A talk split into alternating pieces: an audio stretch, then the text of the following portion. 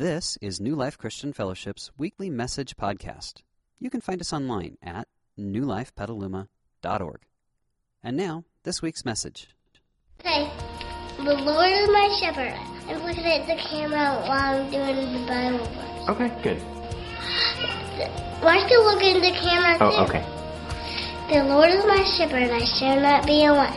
He makes me lie down in green pastures. Leads me beside quiet waters. He restores my soul.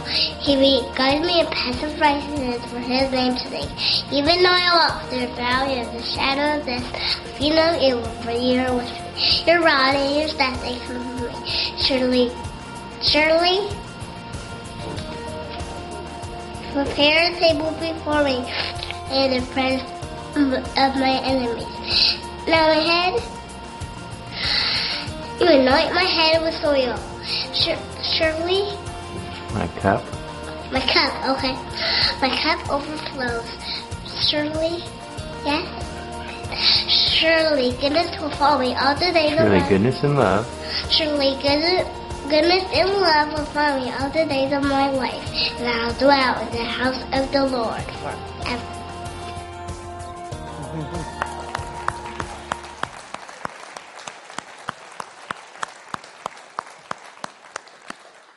Yeah, welcome to a wonderful journey through the book of Psalms.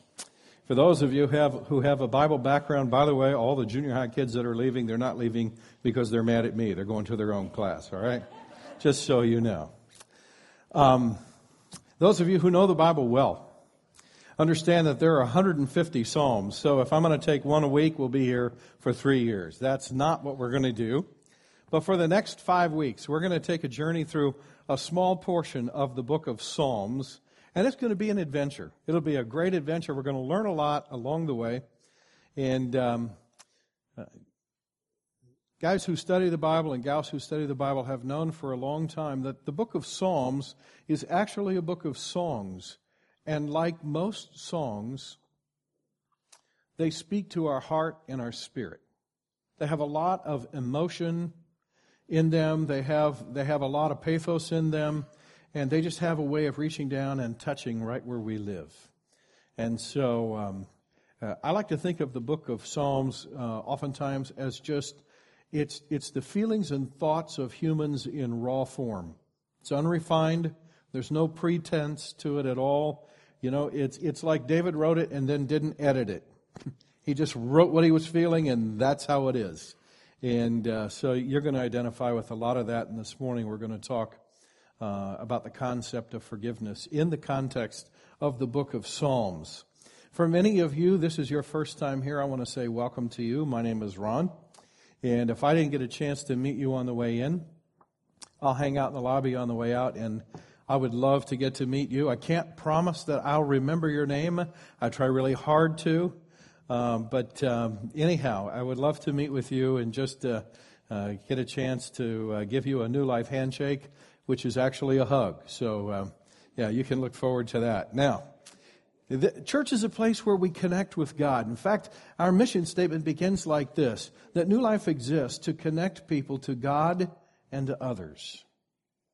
And I'm just blessed as a pastor when people come and they begin to make connections. I know several of you ladies uh, went to the ladies' spa day yesterday, and you made some new connections and, and, and built some new friendships. And I visited with uh, several of the guys on the way in this morning, and several of them were sharing with me that they've joined a life group for guys, and they're really looking forward to making those connections. And I just wanted to share with you an email that I got this last week, and and uh, we're just blessed as a church because people make those kinds of connections through this church all the time.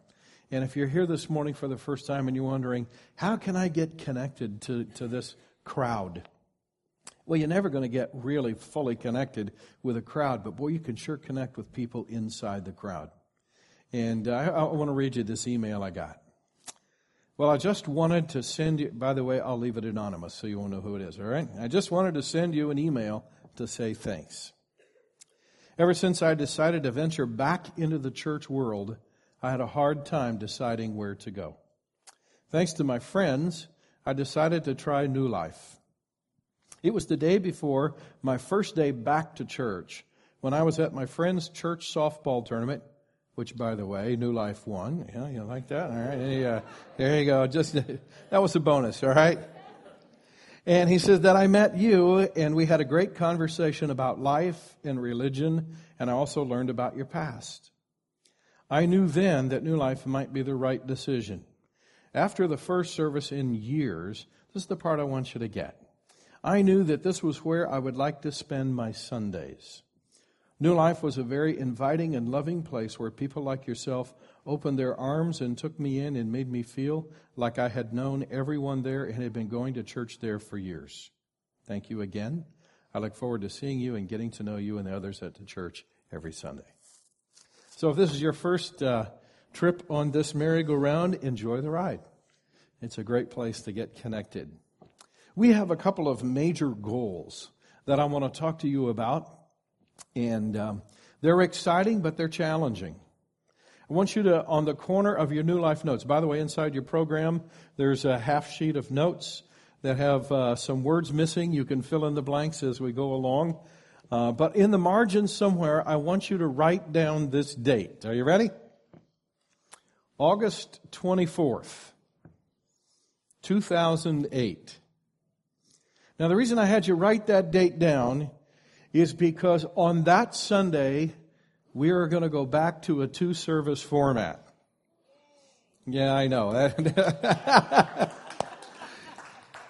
yeah, uh, it's been a great ride to have one service. It's fun to have everybody in here, and you know, the place is, is full. And if you just stop and think about this on any given Sunday right now, we have 75 to 100 people who are on vacation, and we haven't done our grand opening yet. So you can imagine that uh, it's going to get really packed in here, uncomfortably full. So we decided our grand opening is September the 7th. You can write that date down right underneath the August 24th date.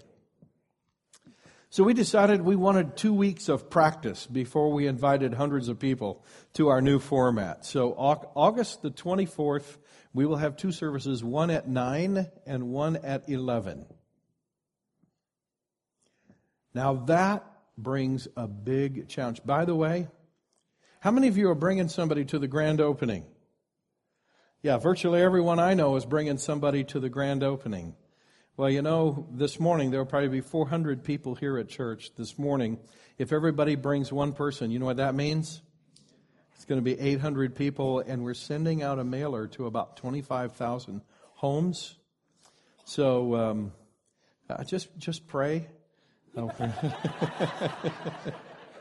We're uh, it's going to be a fun morning. It's going to be an absolutely terrific time.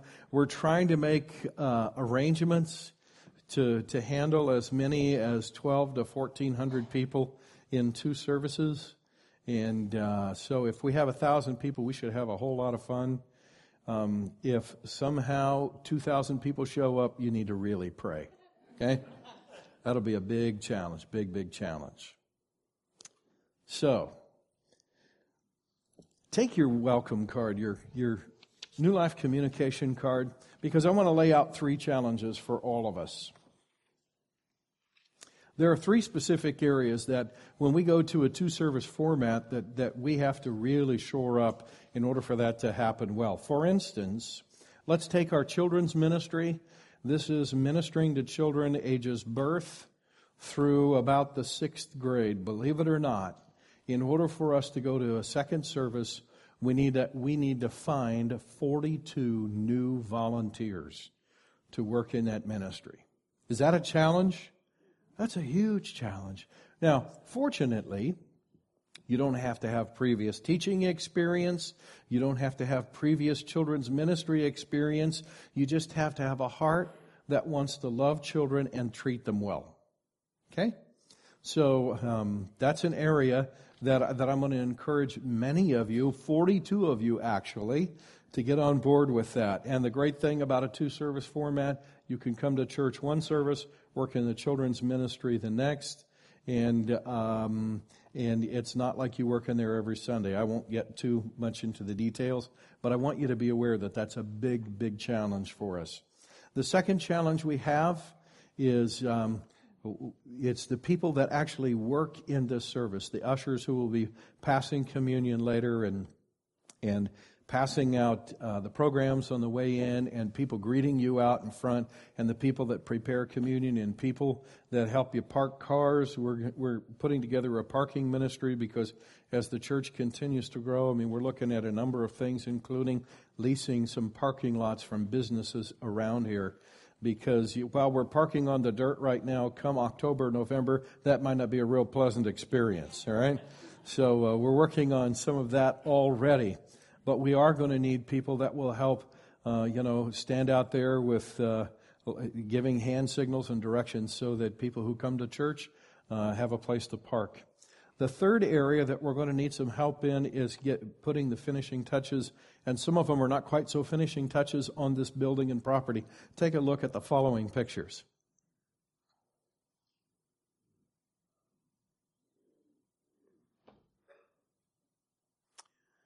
That is our secondary auditorium, and by September the 7th, it must be in use.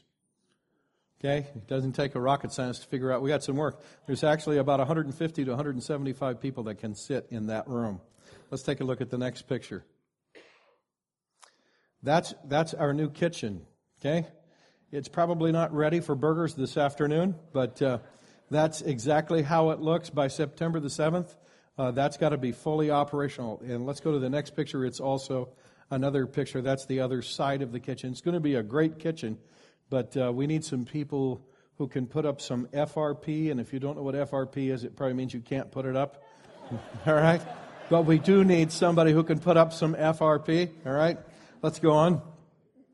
This is our new. Uh, uh, we have a single ADA compliant restroom on that side of the building, but as you can see, it has it has to have all of its fixtures installed. So if you can install stainless steel fixtures over the top of ceramic tile, we could certainly use your help in, in that area. Let's take a look at the next picture. This is a room upstairs that's going to be used as a classroom for a journey through the Bible.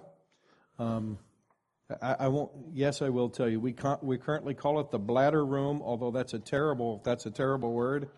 But there's a big um, water bladder up there that actually services all of the, the restrooms in the, in the church building.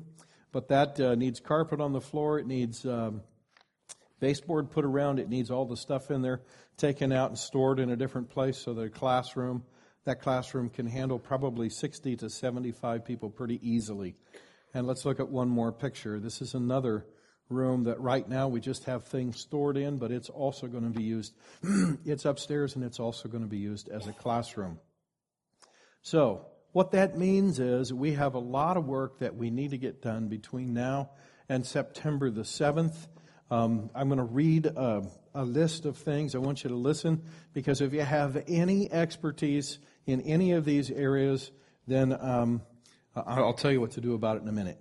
If you can install Corian, once again, if you don't know what it is, you probably can't install it, all right? If you can install in a Corian, if you can do either rough or finish electrical work, painting of any kind, tile installation, granite installation, cabinetry to install it and finish it, if you know how to do irrigation, you know, water systems outside, to repair and install, we could certainly use your help. If you know how to install stainless steel uh, fixtures over ceramic tile and you can do it accurately so that it passes uh, inspection, that'd be great. And uh, for groundskeeping, we could certainly use help. Uh, in uh, we have no groundskeeping crew yet, and um, most of this stuff we want to we want to do as much as we can. Volunteer as possible. It puts you working next to other people, helps you make connections, and it, it makes us better stewards of the resources that God has given us. And if you can install FRP paneling, that'd be great. Now, on the front side of your card, I want you to look about halfway down. Do you see a place that says service opportunities? Okay. If you'd be willing to volunteer in the children's ministry, I just want you to circle the children's and youth thing. You can see it there. Uh, if you'd be willing to help park cars, put uh, communication cards on the chairs, sharpen the pencils, uh, fill out name tags, There's all sorts of things that go into the logistics behind our Sunday morning service. If you'd be willing to help with that, then uh, circle the part that says Sundays, and after it, it says greeting, setup, etc. And if you'd be willing to do, I mean, we can even use people that will just take stuff and put it on pallets and take it to another part of the of the building to lay carpet. By the way, you don't have to be an expert to lay carpet.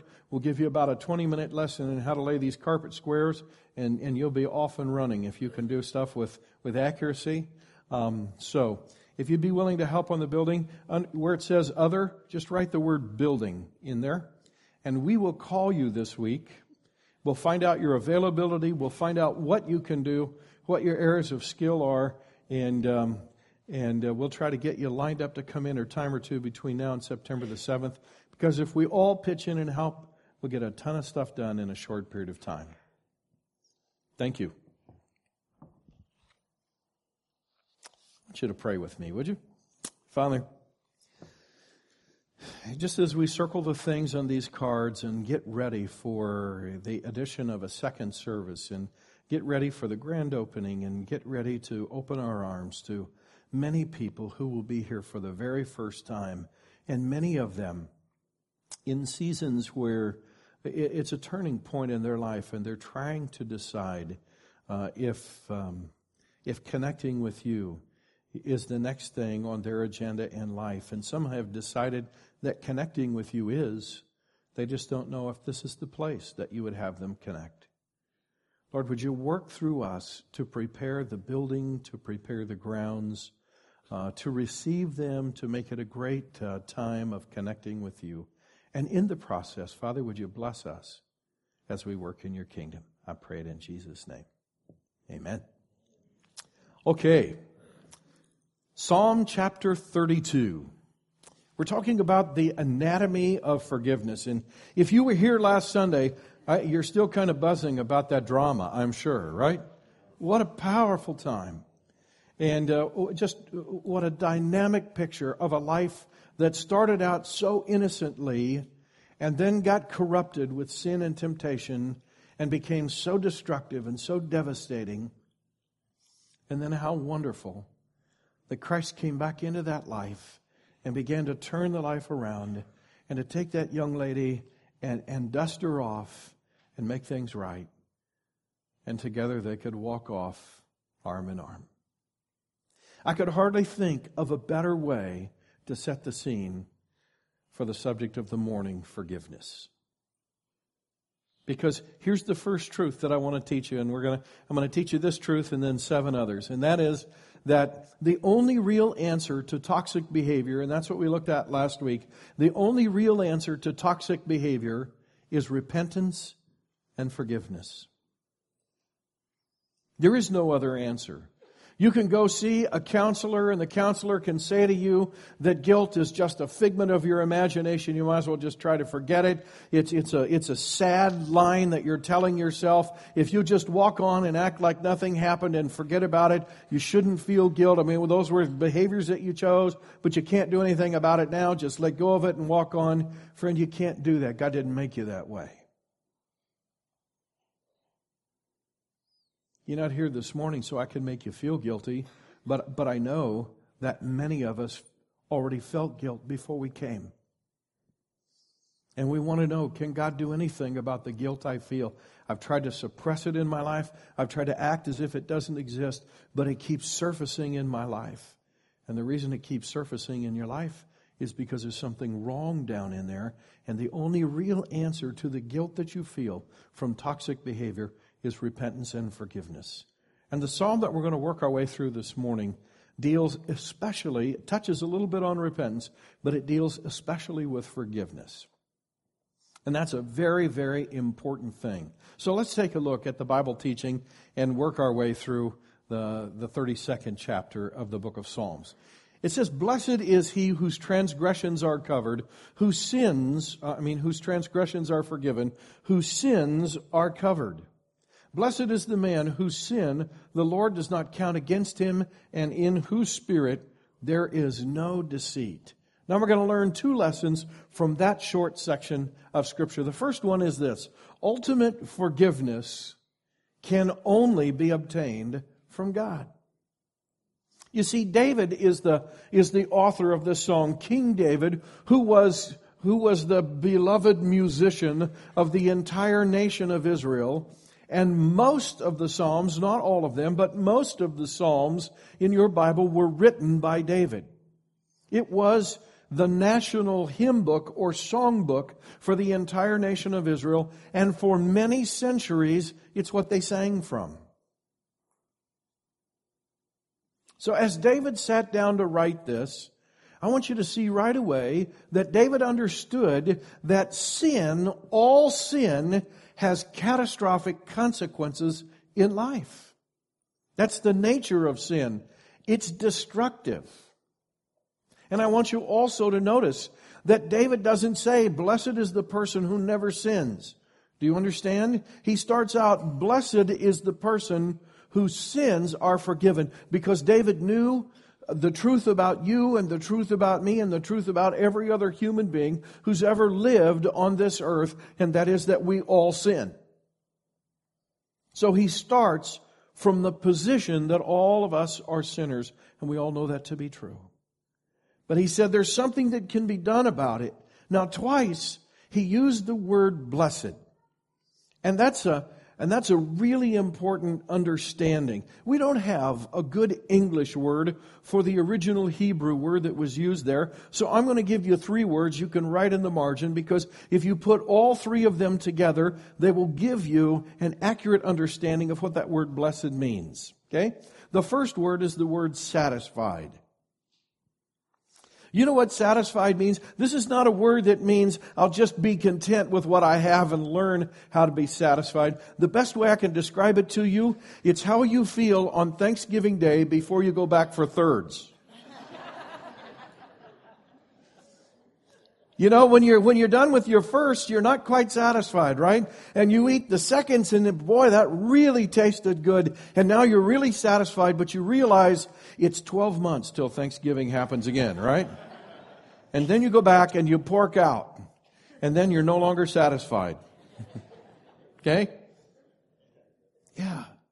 So David said, You want that feeling that just says, Man, do I feel good? Am I satisfied? Now, the second word you have to combine with satisfaction is the word happy. This is not just somebody who's trying to fake it till they make it. The concept of blessed means that a person is happy internally, and they're so happy internally that it just kind of naturally creeps out of their body language. So their step is quicker. Their shoulders are square. Waist is sucked in as far as possible. Corners of their mouth turn up. You get a little crow's feet right here, right? They're just, why? Because they're happy on the inside and it just spills out. And David says, you know, blessed. If there's the opportunity, even after we've sinned, there's the opportunity to feel satisfied in life because we no longer feel guilty. And there's the opportunity to feel happy in life, really happy. Not, not silly, just happy. And the third word is the word healthy.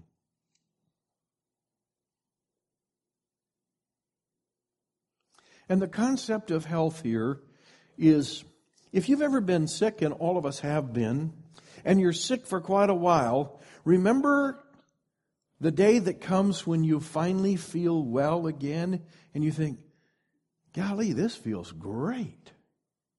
I didn't think I was ever going to feel like this again. My head doesn't hurt. My belly doesn't ache. I've got energy. And for the first time in a while, you're actually healthy. And there's a strength that comes with that. There's an energy that comes with that. There's a vitality that comes with that. There's an optimism that comes with it because you're actually healthy on the inside. Now, go back with me to that passage and understand what David is saying. Even after you and I have sinned, it's possible to be healthy on the inside not scarred and damaged and broken. It's possible to be healthy on the inside and to be so healthy on the inside that our spirit and our soul is satisfied and feels good. And it's so satisfied that it shows on our face and in our life in the outward expression of happiness. Now, friends, I might forgive you. See, there's three levels of forgiveness that you need in life to function well, and I can only talk about one of them this morning because of time. But you need to get forgiveness from other people. You need to forgive yourself, and I will talk about both of those on other mornings, not necessarily in the book of Psalms, but if you continue to come to New Life, I'll give you some teaching on that. You need to get forgiveness from others. You need to forgive yourself. But, friends, ultimately, you must get forgiveness from God. Because if you reach the end of your life on this earth and you have not obtained forgiveness from God, then you have no forgiveness in eternity. And the great thing is, God makes it available to everyone. It's not automatic. Don't think just because you're a human being that somehow God just automatically forgives you. It's available to everyone, but you must obtain it from Him. And so David starts right there. You want to be happy in this life? You want to live it to the fullest? Then you need at some point, and preferably today, to go to God and receive His forgiveness because ultimately, forgiveness can only be found eternally. Eternal forgiveness can only be found from God. Now, the second lesson here is this God's forgiveness takes place in the setting of complete honesty. You notice that David said, in, in him, uh, to the man, who's in his spirit, there is no deceit. You know, you might be able to do a snow job on me. And I might look at you and go, oh, wow. Yeah. I didn't know. And you walk away thinking, man, that pastor, that dude is so easy to fool. And you might be able to fool a bunch of other people. But you know, if you're going to get forgiveness from God, guess what? He's not buying any snow job. You know why God wouldn't buy a snow job? Because in the end, it wouldn't be good for you. Because if you could lie to God and get by with it, what would you do to yourself? You would lie to yourself. And the problem is, you take yourself everywhere you go. Yeah. You know, one of the great things about this church, and, and, and I'm, I'm thrilled every week to watch what God does at New Life. On your communication card, there's a place to write prayer requests. In this church, we average about 75 to 100 of those every single week. Some weeks we have over 100 prayer requests. And you know, it's not just, you know, pray for me, I got a hangnail or a boil on my toe. Although we're happy to pray for both of those too. All right? But I'm just amazed and blessed at the transparency of people in this church. It, it, there's just no deceit. It's just amazing to me when a family when a family's going through marital problems, they put it right on the prayer request. Pray for me and my wife. Pray for me and my husband. We're just not getting along right now, and we really need help. I picked up prayer request. Pray for me. I'm going off pot this week. I mean, I, I, some of them I couldn't even share with you this morning. But you know, the amazing thing is, again, it's a place where people come and they just get real with God and they get real with each other and they recognize that nothing good happens in my life when I cover what I'm struggling with. And so I want to encourage you this morning. I want you to understand forgiveness only takes place in the context of complete honesty. And I want you to be, I'm going to give you a chance here in a minute to be completely honest with God. Because that's why we come to church. That's what church is all about. It's being completely honest with God. So let's go on and read the next verse. Because the next verse says this When I kept silent, my bones wasted away through my groaning all day long. For day and night your hand was heavy upon me, and my strength was sapped as in the heat of summer. Then I acknowledged my sin to you, and I did not cover up my iniquity. I said, I will confess my transgressions to the Lord. And you forgave the guilt of my sin. Therefore, let everyone who is godly pray to you while you may be found. Let's take a look at two lessons we can learn from this. The first lesson is this covered sin emaciates the human spirit. If you don't know what emaciates means, it means that you waste away and you wither and you atrophy and you get weaker and weaker. Covered sin emaciates the human spirit. God knows that. David knew that. And, and the reason that God says, I want you to confess your sins to me is because he recognizes that when we cover sin, it's like harboring um, a, a, cancer or some horrible thing in our body, and it's just eating away and eating away and eating away. That's what covered sin does. And eventually, it, it just breaks open. David said, When I tried to cover my sin, it was like my bones were wasting away. Have you ever felt like you were bone weary? Ever have anybody use that phrase? I've used that phrase before. Yeah, just so weary, you're weary all the way to the bones. David said that's what it does. It emaciates the human spirit. But you know something? Open confession is the first step to obtaining God's forgiveness. Open confession. Now, you don't necessarily have to confess to me, and I'm certainly not going to say, okay, let, let's start right down here in front, raise your hand, and, and tell us your worst sin so we all know, and we can all pray for you. Okay? No, I would, I would no. But open confession means I've got to get before God, I've got to lay it out before Him, and I've got to say, God, this is what I'm currently struggling with. I'm going to give you a form to do that. At New Life, every Sunday, we participate in communion. And those of you who are ushers, you can go back and get the trays. But every Sunday at New Life, we participate in communion. And even if this is your first time with us, I don't want to pressure you to partake. You don't have to. In fact, if you decide not to participate, no one would judge you for that in any way, because at some point in our lives, we weren't ready to partake yet either. But if you want to, and if you want to honor Christ with us, then when the trays are passed, you'll find on the trays portions of bread and portions of juice. You can take one of each and pass the tray to your neighbor, and you can hold those portions in your hand. And after you've gone through the activity that I'm going to suggest for all of us this morning, when you're ready, then you can partake on your own. Here's, here's the context in which I want to suggest that we take communion today. The Bible's very clear that communion is about remembering the death of Jesus that paid the penalty for your sins and mine.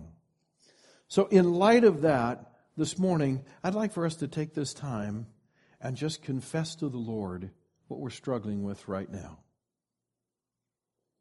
Just take a little inventory of your life. Go back over the last week and lay it out before the Lord. Just get honest with Him. And say, God, this is what I'm struggling with in life. I don't want to struggle with this. I'm not happy with this in my life, but I'm not willing to cover it up, and I'm sure not. I'm sure not going to try to hide it from you. I know you already know it, but I want to talk with you about it right now. I want to lay it out before you, and I want to confess my sin, and I want to ask you to help me work on that this week, because next week when I come, I want to be able to celebrate victory in my life in this area and not be deeper in the struggle.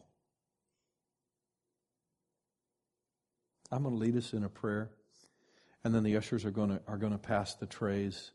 Um, and while we're doing that, just kind of take care of that business with God. Heavenly Father, you know us completely. And the amazing thing is, though you know every sin that we've done, and it breaks your heart, it doesn't drive you away from us, but you love us anyway right now, Lord. We're reminded of the amazing sacrifice that Jesus made in our behalf. And we're so grateful for it. And right now, Lord, we confess to you our sins. We lay them out before you, our struggles, struggles that we've had this week, or maybe something that we've carried for a long time. God, we just want to get real with you and lay it out there so that we can leave this place blessed because we have obtained and received from you real forgiveness. We pray it in the name of your Son, Jesus.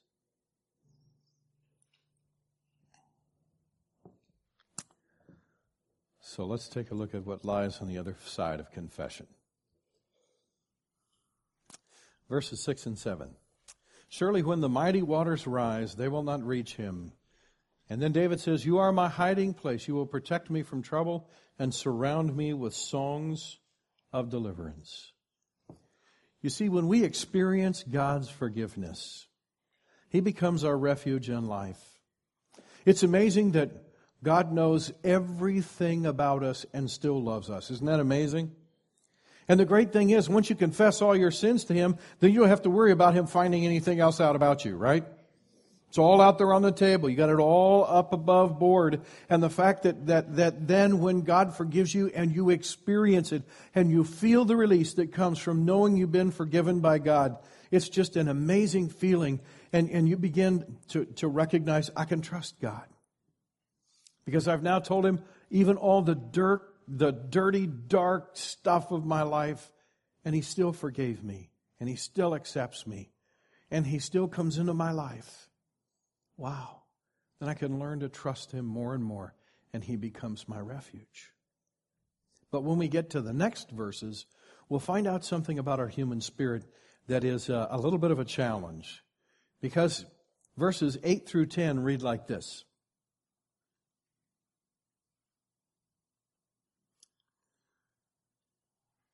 I will instruct you, and I will teach you in the way that you should go. I will counsel you and watch over you. Do not be like the horse or mule, which have no understanding, but must be controlled by bit and bridle, or they will not come to you.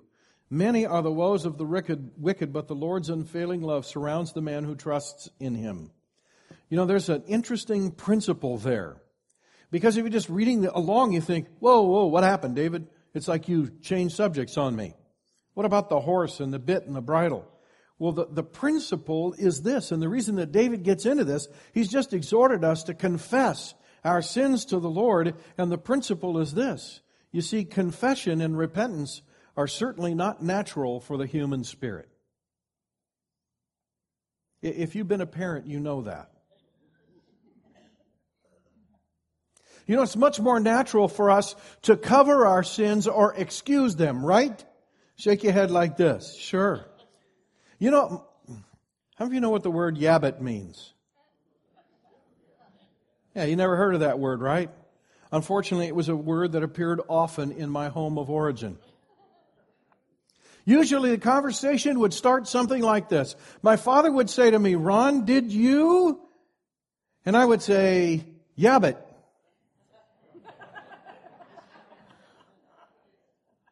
And my dad would go, Don't yab at me, did you? I remember one time we were guests in a church that was a state away from where I was born and raised. And the conversation started like this Ron, did you get up on the back of the church pews and run from the back of the building to the front of the building, touching only the backs of the church pews? You know what my response was? Yeah, but. Yeah, but dad, there were three other kids doing it and they challenged me to a race. Now, how many of you think my father's response was, Oh, that's different? I mean, if they challenge you to a race, that gives you the opportunity to check all common sense at the back door. And did you win? No. It's just so natural for the human spirit. Even when God begins to stir in our hearts and begins to bring up to the surface behavior that we all know is questionable at best, and God begins to bring it up to the surface, what is it that we tend to say to God? Yeah, but. And we come out with some excuse. And it probably doesn't sound any better to him than the excuse that I gave to my dad on that day. Yeah, I was only eight or ten. I wasn't very good at living life yet. Yeah. You see, it's just not natural for us. But the great thing is, look how this psalm ends. Verse 11 reads like this Rejoice in the Lord and be glad, you righteous. Sing, all you who are upright in heart. You know, when you walked into this place this morning, the worship team was leading us in the song Hosanna. And you were invited to sing. And I'll tell you this, on days that I walk in here and there's nothing between God and me and I'm all confessed up and I'm all living, as far as I know, the way that I should, I slip up a little bit here and there, but I talk to God about that and I'm, I'm just, I'm just right walking with God. Man, I tell you what, there, there's, there's a level of, of joy and rejoicing and singing that's just great. And when, and when there are days when, well, that just wasn't a very good week of victory. Frankly, there was more defeat in that week than there was victory. It's a little harder to muster up that Hosanna and all that stuff uh, because it's just not right in here. You know, at the end of this chapter, David has brought us full circle. What did he start? What's the first word in the chapter? Blessed. And what did blessed mean? It means happy, healthy, and satisfied. And how does he end the chapter? Rejoice in the Lord. When we learn to take our struggles to God and receive His forgiveness, it just does such wonderful things in our life, and that's where God wants us to be. That's where David exhorts us to be. And so the principle here is that joy lies on the other side of forgiveness. And if you try to take the shortcut and you try to get joy without getting forgiveness, I can tell you whatever joy you get will be tainted joy. It won't be the real thing. It won't be the undiluted thing. It'll be in some way tainted. The worship band is going to come and sing a song, and, and it's just a wonderful song. Many of you know the old song, Amazing Grace. And you know, it's the grace of God that enables us to be forgiven. And it's the grace of God that, that just comes into our life and takes that guilt and begins to wash it away. And I know, I know we don't get very much of it during this time of the year. But in a few months, the clouds are going to come and the rain's going to begin to fall and all the pollen and all the dust and all the other stuff that's floating around in the air, the rain is just going to wash it out of the air. And you're going to, you're going to breathe in and you're going to smell freshly washed air. It's going to feel so good because it's just wonderful. Well, you know something? In the same way, when the grace of God comes into your life, begins to wash away the stains and the scars of sin. Want you to stand with me if you would. Just bow your head, close your eyes, and those same struggles that you confessed to God a while ago. I just, I just want you to get those back on the shelf, back out again, and say, Oh God, would you just wash me with the rain of your grace? Let's pray. Father, I pray right now that you would send your grace, that every one of us who struggles this morning, that we could feel in our heart and in our spirit, as we confess to you, we could feel your grace like rain, washing our stains away and beginning to help us deal with guilt so that we could leave this place forgiven and ready to live victoriously, recognizing that you want to do a new thing in our lives. We come to you by faith, trusting in Jesus who promised us this grace, and we receive it now. We hope you enjoyed this week's message. You can find more information about New Life, including contact information, at newlifepetaluma.org. Thanks for listening.